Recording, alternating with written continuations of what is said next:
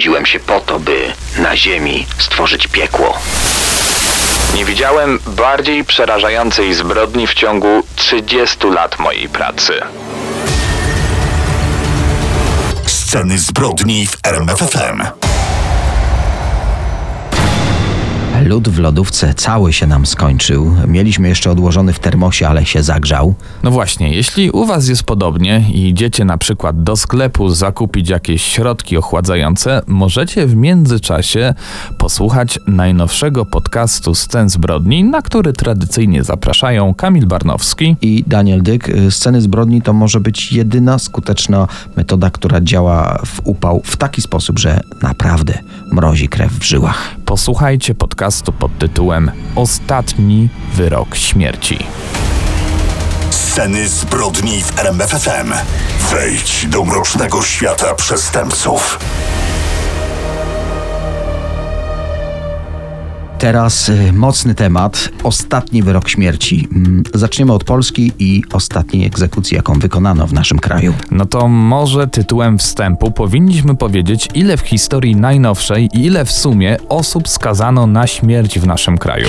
E, Więc tak, e, według Instytutu Pamięci Narodowej czasy stalinowskie były tutaj szczególnie brutalne, ale nie zachowała się pełna dokumentacja. Lata 1946-1955 to około 5 tysięcy skazanych na śmierć, ale wyrok wykonano i tutaj się posługuje już danymi IPN-u na 1363 Polakach. Ale nieoficjalnie mówi się o co najmniej 3,5 tysiąca zamordowanych.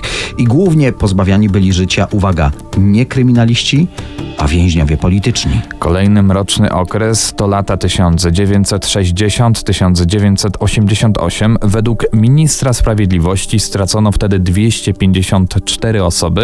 Co ciekawe, nie było w tej liczbie żadnej kobiety. Dodajmy, że w tych statystykach w ogóle y, kary śmierci przeważają mężczyźni. No i teraz ten ostatni wyrok. y, Jest 21 kwietnia 1988, godzina 17.10. Krakowskie więzienie przy ulicy Montelupich. Na szubienicy umiera 29-letni Stanisław Czabański. Ale jako czas zgonu wpisano godzinę 17.30. Zgodnie ze zwyczajem, Czabański na szubienicy wisiał przez 20 minut, by nie było żadnych wątpliwości, że skazany nie żyje. No właśnie, mówimy Stanisław Czabański, bo tak o nim mówili wszyscy znajomi, nawet rodzina, a tak naprawdę na imię miał Andrzej. Urodził się w 1959 roku w niewielkiej miejscowości pod Tarnowem i z Tarnowem związał swoje życie. Podstawówka, później szkoła zawodowa, a po niej praca jako kierowca mechanik, trochę w handlu, trochę jako ekipa remontowa w szpitalu, no a w końcu taksówkarz. W 1980 roku ożenił się, miał córkę, a druga miała mu się lada dzień urodzić.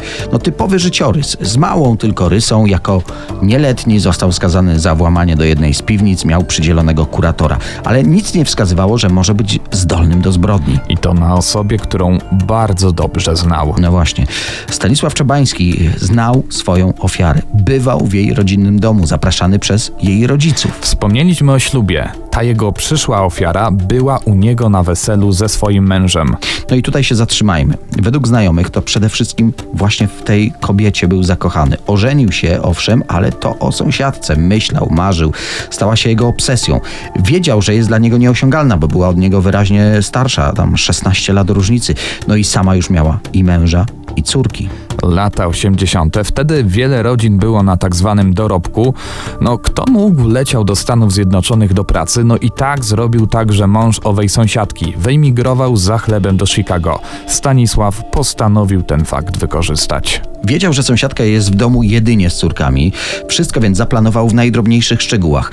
Jest późny, czerwcowy wieczór 1984 roku, a właściwie to już noc z niedzieli na poniedziałek. Dla odwagi strzelił parę głębszych i zapukał do jej mieszkania. Druga w nocy, kobieta wyrwana ze snu, uchyla drzwi i widzi znajomą twarz.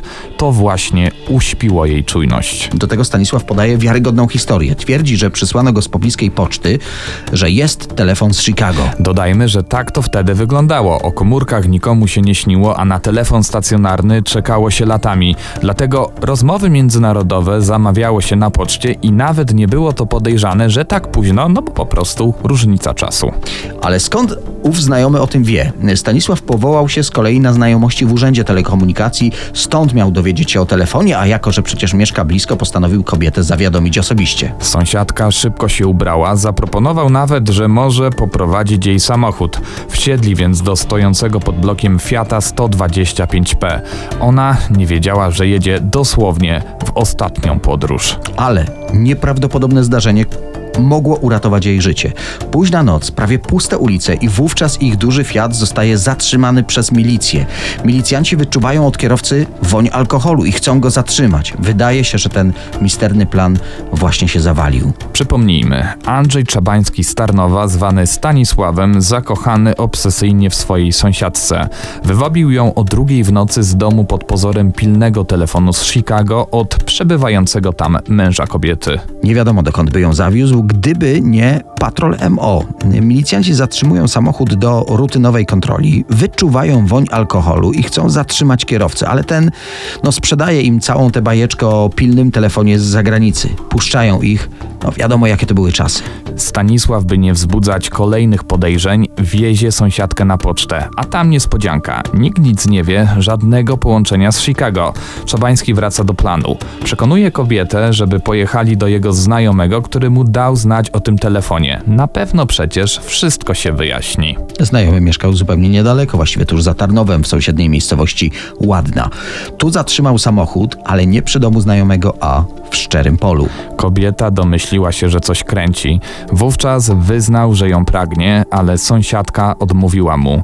Wtedy rzucił się na nią, pobił ją brutalnie podnośnikiem samochodowym i wykorzystał, następnie zamordował. To był czerwiec, jak dziś, bezchmurna noc, więc szybko zrobiło się jasno. Musiał działać błyskawicznie. Porzucił ciało w łanach żyta. Później odwiózł samochód pod blok sąsiadki. Być może nie zauważył, że na masce jest sporo jej krwi, a może się tym nie przejmował, bo miał inny problem. Tak, córki kobiety przecież widziały, kto przyszedł do ich matki w środku nocy. Jak później zeznał w trakcie przesłuchania, postanowiłem zabić obie, by zlikwidować świadków. Było już około piątej rano. Zapukał, starsza z córek wpuściła go do mieszkania. Skłamał, że ten telefon z Chicago został przerwany, że musieli z ich mamą pojechać złożyć reklamację. Tym czasie przed blok wyszła mama Czabańskiego. Zobaczył ją przez okno i gdyby wtedy tylko spojrzała w szybę mieszkania. On już chciał zrezygnować z planu morderstwa dziewczynek, ale gdy mama odeszła spod bloku, rzucił się na nastoletnią córkę sąsiadki i zaczął ją dusić. Dziewczynka nie przestawała krzyczeć i dramatycznie wołać o pomoc. W końcu straciła przytomność. W tym czasie jej młodsza siostra rzuciła się na napastnika. Zaczęła go bić, mężczyzna mocno uderzył ją w twarz, a potem zaczął dusić. Ale trwało to długo. Bał się, że zostanie przyłapany, zwłaszcza, że zaalarmowani krzykiem sąsiedzi wyszli ze swoich mieszkań. Pod drzwiami y, tego mieszkania, w którym się znajdował, zjawiła się również mieszkająca tutaj matka Czabańskiego i to uratowało dziewczynkom życie. Po prostu spanikował. Wybiegł na balkon i z niego zeskoczył. Wsiadł do swojego samochodu i odjechał. Zatrzymał się, by ukryć w jakichś krzakach swoje zakrwawione ubrania. Potem podjechał, jak gdyby nigdy nic, do swojej babci, a tam pomógł jej przerzucać siano. I właśnie tam zastali go milicjanci. Miał wyraźne zadrapania na rękach, na twarzy. Ślady wskazywały, że jego ofiara walczyła o życie. Od razu wskazał, gdzie ukrył ciało kobiety. W jego sprawie w trakcie procesu sądowego biegłym był znany seksuolog Zbigniew Lew Starowicz. Nie stwierdził Czabańskiego dewiacji seksualnych. Żona Czabańskiego też nie mogła tego zrozumieć. Kochający mąż i dobry ojciec, jak sama powiedziała, nigdy żadnemu stworzeniu nie zrobiłby krzywdy. A propos żony, tej nocy, gdy zgwałcił i zamordował swoją sąsiadkę, jego żona była w tarnowskim szpitalu. Urodziła mu drugą córeczkę. Już w więzieniu dała o sobie znać mroczna strona Czabańskiego. Wytatuował sobie napis: Urodziłem się po to, by na ziemi stworzyć piekło. I diabelskie cyfry 666. Czabański miał dobrą opinię, brak kryminalnej przeszłości, nie licząc wspomnianego incydentu z włamaniem do piwnicy. Koledzy w pracy i sąsiedzi dobrze o nim mówili i to mogła być okoliczność łagodząca, ale jak uznał sąd, Czabański nie wyraził żadnej skruchy. Został skazany na śmierć przez powieszenie. Rada Państwa nie skorzystała z prawa łaski. 21 kwietnia 1988 roku o godzinie 17.10 w krakowskim więzieniu przy Montelupich wykonano ostatni w Polsce wyrok śmierci.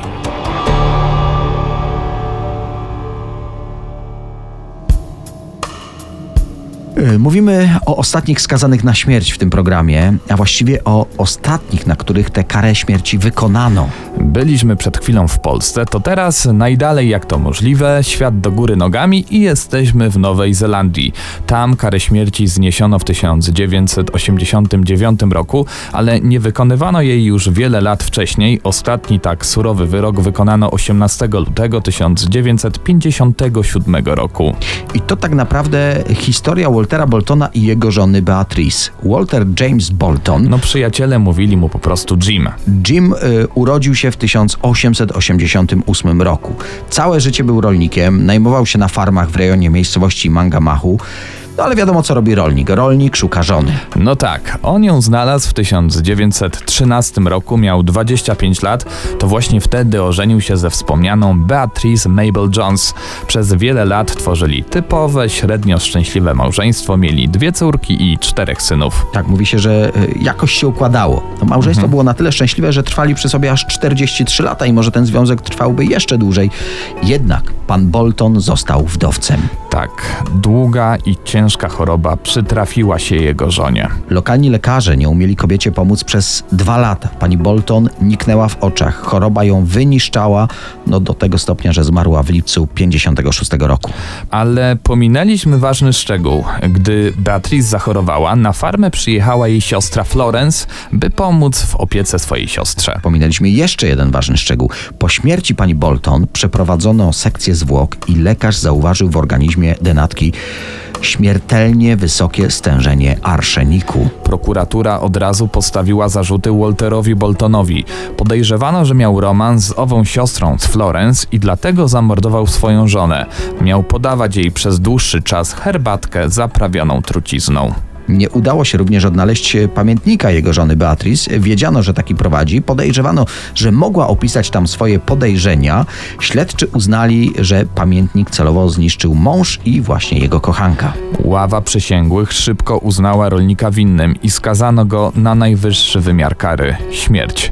Powieszono go w więzieniu w Auckland 18 lutego 1957 roku. Miał wówczas 68 lat. Prasa pisała po tej egzekucji, że komuś celowo zależało na tym, by Walter Bolton cierpiał jak najbardziej. Przez błąd lub celowe działanie na szubienicy nie został skręcony kark skazanego. Ktoś tak to wszystko przygotował, by no, dusił się on powoli i konał w straszliwych mękach. Po tych głośnych oskarżeniach wybuchła publiczna dyskusja nad zasadnością wymierzania kary śmierci. Mało tego, wątpiono w tę wersję o zabójstwie w wyniku romansu. To byli przecież dojrzali ludzie, którzy spędzili ze sobą całe życie, wspominaliśmy, małżeństwo z ponad 40-letnim stażem. Dodajmy, że cała społeczność stanęła w obronie Waltera Boltona, nawet badający jego stan lekarz więzienny oraz spowiednik skazanego, a jego dzieci właściwie do końca walczyły o zrehabilitowanie ojca. W trakcie procesu zbagatelizowano fakt, że arszenik wykryto w wodzie, w której korzystali wszyscy domownicy na farmie, że podwyższone stężenie wykryto u córki państwa Boltonów, a także u samego Waltera Boltona.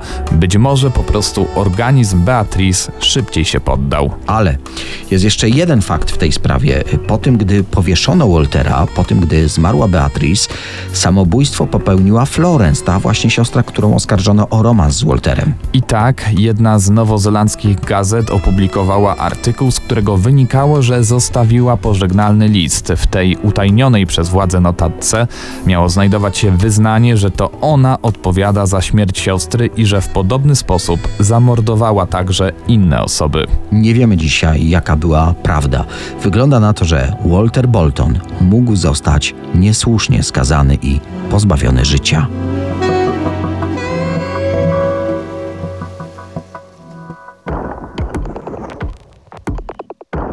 To są sceny zbrodni w radiu RMFFM. Dzisiaj opowiadamy o ostatnich wyrokach śmierci i znów będziemy bardzo blisko Polski. Teraz czas na Czechosłowację. Tak, był kiedyś taki kraj, to jest wiadomość dla o wiele młodszych słuchaczy. A Stefan Switek to ostatni przestępca skazany na śmierć w tym byłym kraju. Nieludzka bestia, która w 1987 roku zamordowała dwójkę swoich dzieci i żonę w ciąży. Funkcjonariusze, którzy dotarli na miejsce zbrodni, nie widzieli wcześniej podobnej masakry. Stefan Switek, nazywany później najbrutalniejszą bestią Słowacji, pochodził z miejscowości Kysuca. Tak naprawdę jego dzieciństwo było już zapowiedzią tego, co wydarzy się w przyszłości. Ojciec alkoholik, agresywny wobec żony, tak samo wobec dzieci. Switek od najmłodszych lat dręczył zwierzęta, dokładnie koty, żaby, bydło. Był zoofilem, nekrofilem. Jak i ojciec był agresywny, uwielbiał zadawać ból. No, odcięty od rówieśników człowiek, w skrócie urodzony sadysta. Wykorzystywał seksualnie i więził m.in. starszą, upośledzoną kobietę. Generalnie szukał swoich ofiar w słabszych od siebie. Stefan Switek był e, też niepełnosprawny intelektualnie, IQ na poziomie zaledwie 81 punktów. Większą część swojego dorosłego życia spędził w więzieniu albo na leczeniu psychiatrycznym. Jednak te terapie żadnego rezultatu nie przyniosły. Później przeprowadził się do Brezna. Samochodem to około dwie godziny od Zakopanego i mimo bardzo trudnej przeszłości, bagaży paskudnych przestępstw w 1983 roku ożenił się. Wybranką została kobieta o imieniu Maria. Ona miała córkę z poprzedniego związku, ale para doczekała się też kolejnej córki. Stefan zgotował swojej nowej rodzinie taki sam los jak jego ojciec. Znęcał się nad żoną, znęcał się nad dziećmi, ciągle nadużywał alkoholu, który zaczął łączyć z lekami przeciwbólowymi, a to doprowadziło do jeszcze większych wybuchów agresji. Właśnie tak docieramy do 30 października, jednego z najbardziej tragicznych dni w historii Słowacji. Stefan Switek pracował przy wyrębie drewna. Przez cały dzień pił tam z kolegami alkohol, a potem przenieśli się do baru. Podczas powrotu do domu zasnął pijany na ławce. Zmarzł tam bardzo, lekko wytrzeźwiał i wpadł w okropny nastrój. Około 23 wrócił do domu.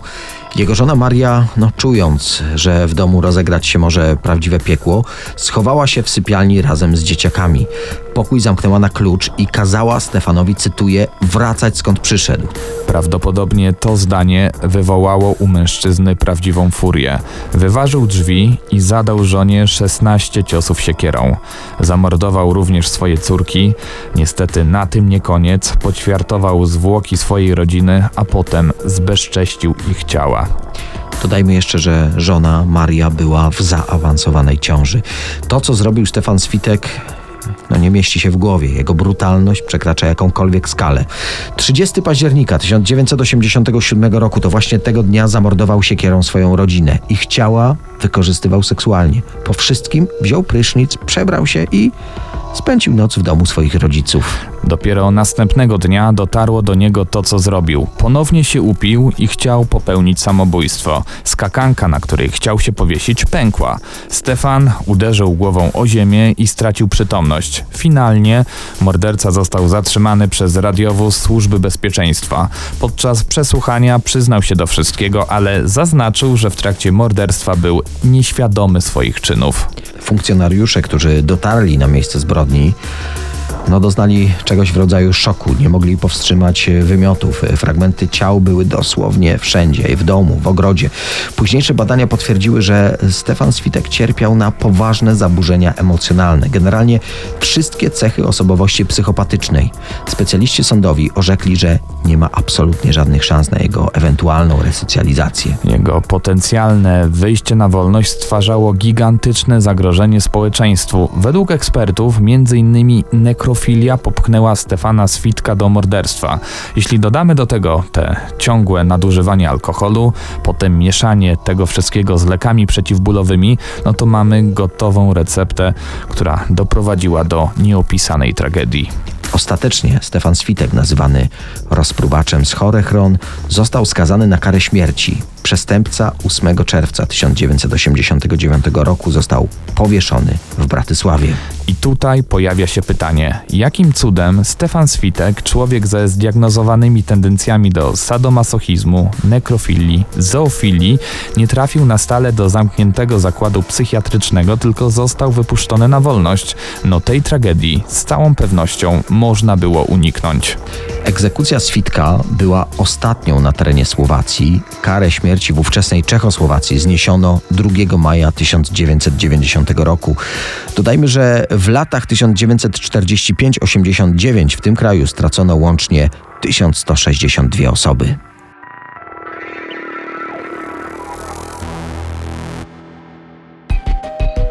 I przenosimy się do Grecji. Tam w 1972 roku wykonano właśnie taką karę na Wasilisie Limberysie. Mężczyzna razem ze swoimi wspólnikami podpalił dom, w którym znajdowała się jego żona, dwójka dzieci i teściowa. Wasilis z zawodu elektryk w momencie egzekucji ma 27 lat, jednak powinniśmy przenieść się do początku tej historii, do grudnia 67 roku. Wtedy ma 22 lata i bierze ślub z miłością swojego życia z 19-letnią Wasiliki Marku.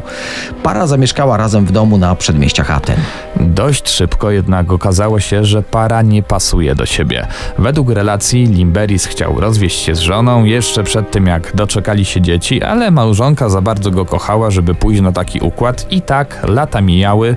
Na świecie pojawiła się dwójka dzieci, jednak problemy małżeńskie absolutnie nie minęły. Mało tego, coraz częściej kłócił się też z mamą Wasiliki Marku. Ostatecznie Limberis odszedł od swojej rodziny, zajął się innymi rzeczami, których mu brakowało, dokładnie trwonienie pieniędzy, romanse i picie alkoholu. Pewnej nocy w trakcie imprezy alkoholowej, bardzo mocno zakrapianej, zdradził swoim znajomym plan zamordowania teściowej. Ten plan postanowił wcielić w życie 5 stycznia 1972 roku. Limberis w towarzystwie wspólnika rozlał benzynę po całym swoim domu. Najprawdopodobniej Limberis nie powiedział wspólnikom, że oprócz teściowej w domu są jego dzieci i żona. Bez wyrzutów sumienia podpalił budynek. Gdy wybiegła z płomieni jego żona, by zadzwonić po straż pożarną, pochwycił ją i wepchnął z powrotem w płomienie. Chciał mieć pewność, że kobieta zginie. Wspomniana teściowa i dwójka małych dzieci Limberisa zginęła w wyniku poniesionych obrażeń. Jednak Wasylika Marku była w stanie krytycznym, ale przeżyła i została przewieziona do szpitala. Przed śmiercią zdążyła jeszcze powiedzieć swojemu szwagrowi, kto podpalił jej dom. Limberis był przekonany, że jego żona zginęła w płomieniach. Yy, Śledczy szybko jednak podważyli jego alibi. Dodatkowo na skórze miał liczne poparzenia od pożaru, który przecież wzniecił. Finalnie przyznał się do popełnienia zbrodni. Morderca cały czas podkreślał swoją niewiedzę na temat tego, że w domu jest żona, że tam są też dzieci. Twierdził, że całym źródłem ich problemów małżeńskich jest teściowa. W taki sposób chciał się jej właśnie pozbyć i odzyskać swoją rodzinę. 7 maja 1972 roku Wasilis Limberis został skazany na poczwórną karę śmierci. Ten wyrok wykonano w tym samym roku 25 sierpnia. Morderca o 5.50 został rozstrzelany przez pluton egzekucyjny. Na koniec zacytujmy jeszcze słowa szefa greckiego Wydziału Medycyny Sądowej, który przeprowadzał sekcję zwłok zamordowanej rodziny Limberisa. To najstraszniejsza zbrodnia, jaką kiedykolwiek popełniono w Grecji. Nie widziałem bardziej przerażającej zbrodni w ciągu moich 30 lat pracy.